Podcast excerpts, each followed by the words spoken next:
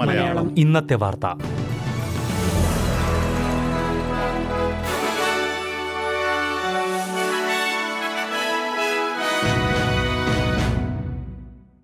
നമസ്കാരം. S B S Malayalam ഇന്നത്തെ വാർത്തയിലേക്ക് സ്വാഗതം. ഇന്ന് രണ്ടായിരത്തി ഇരുപത്തി മൂന്ന് നവംബർ മൂന്ന് വെള്ളിയാഴ്ച. വാർത്ത വായിക്കുന്നത് ഡെലിസ് പോൾ. ഓസ്ട്രേലിയൻ പ്രധാനമന്ത്രി ആന്റണി അൽബനീസി നാളെ ചൈനയിലേക്ക്. ചൈനയിൽ തടവിൽ കഴിയുന്ന ഓസ്ട്രേലിയൻ എഴുത്തുകാരൻ യാങ് ഹെങ്ചുങ്ങിന്റെ മോചനം പ്രധാന ചർച്ചാ വിഷയമാകാൻ സാധ്യതയുള്ളതായി റിപ്പോർട്ടുകൾ. ഇരു രാജ്യങ്ങളും തമ്മിലുള്ള നയതന്ത്ര ബന്ധങ്ങളിലെ മരവിപ്പ് അവസാനിപ്പിക്കുകയും ലക്ഷ്യങ്ങളിൽ ഉൾപ്പെടുന്നു. നാല് ദിവസത്തെ സന്ദർശനത്തിനാണ് പ്രധാനമന്ത്രി ആന്റണി അൽബനീസി ചൈനയിലേക്ക് യാത്ര തിരിക്കുന്നത്.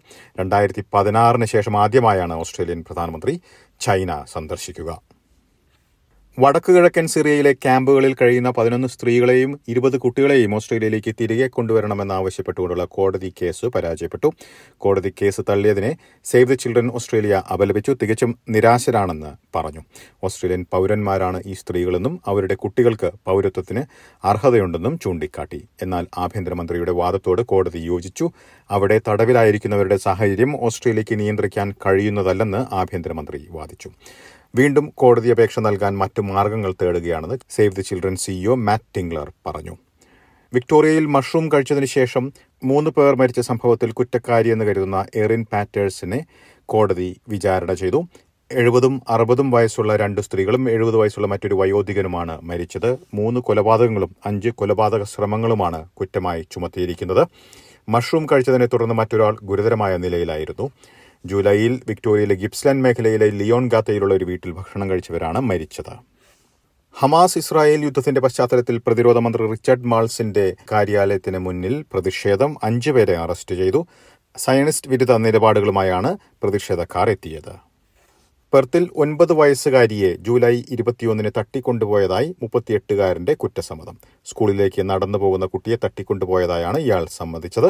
ജൂലൈ ഇരുപത്തിയൊന്നിനായിരുന്നു സംഭവം. കുട്ടിയുടെ മാതാവ് കുട്ടിയെ കാണാതായെന്ന് പോലീസിനെ അറിയിച്ച ശേഷം പിന്നീട് ഷോപ്പിംഗ് കേന്ദ്രത്തിൽ വെച്ച് കണ്ടെത്തുകയായിരുന്നു.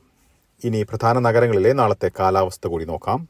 സിഡ്നിയിൽ ഒറ്റപ്പെട്ട മഴയ്ക്ക് സാധ്യത. പ്രതീക്ഷിക്കുന്ന കൂടിയ താപനില ഇരുപത്തിനാല് ഡിഗ്രി സെൽഷ്യസ്. മെൽബണിൽ ഭാഗികമായി മേഘാവൃതമായിരിക്കും.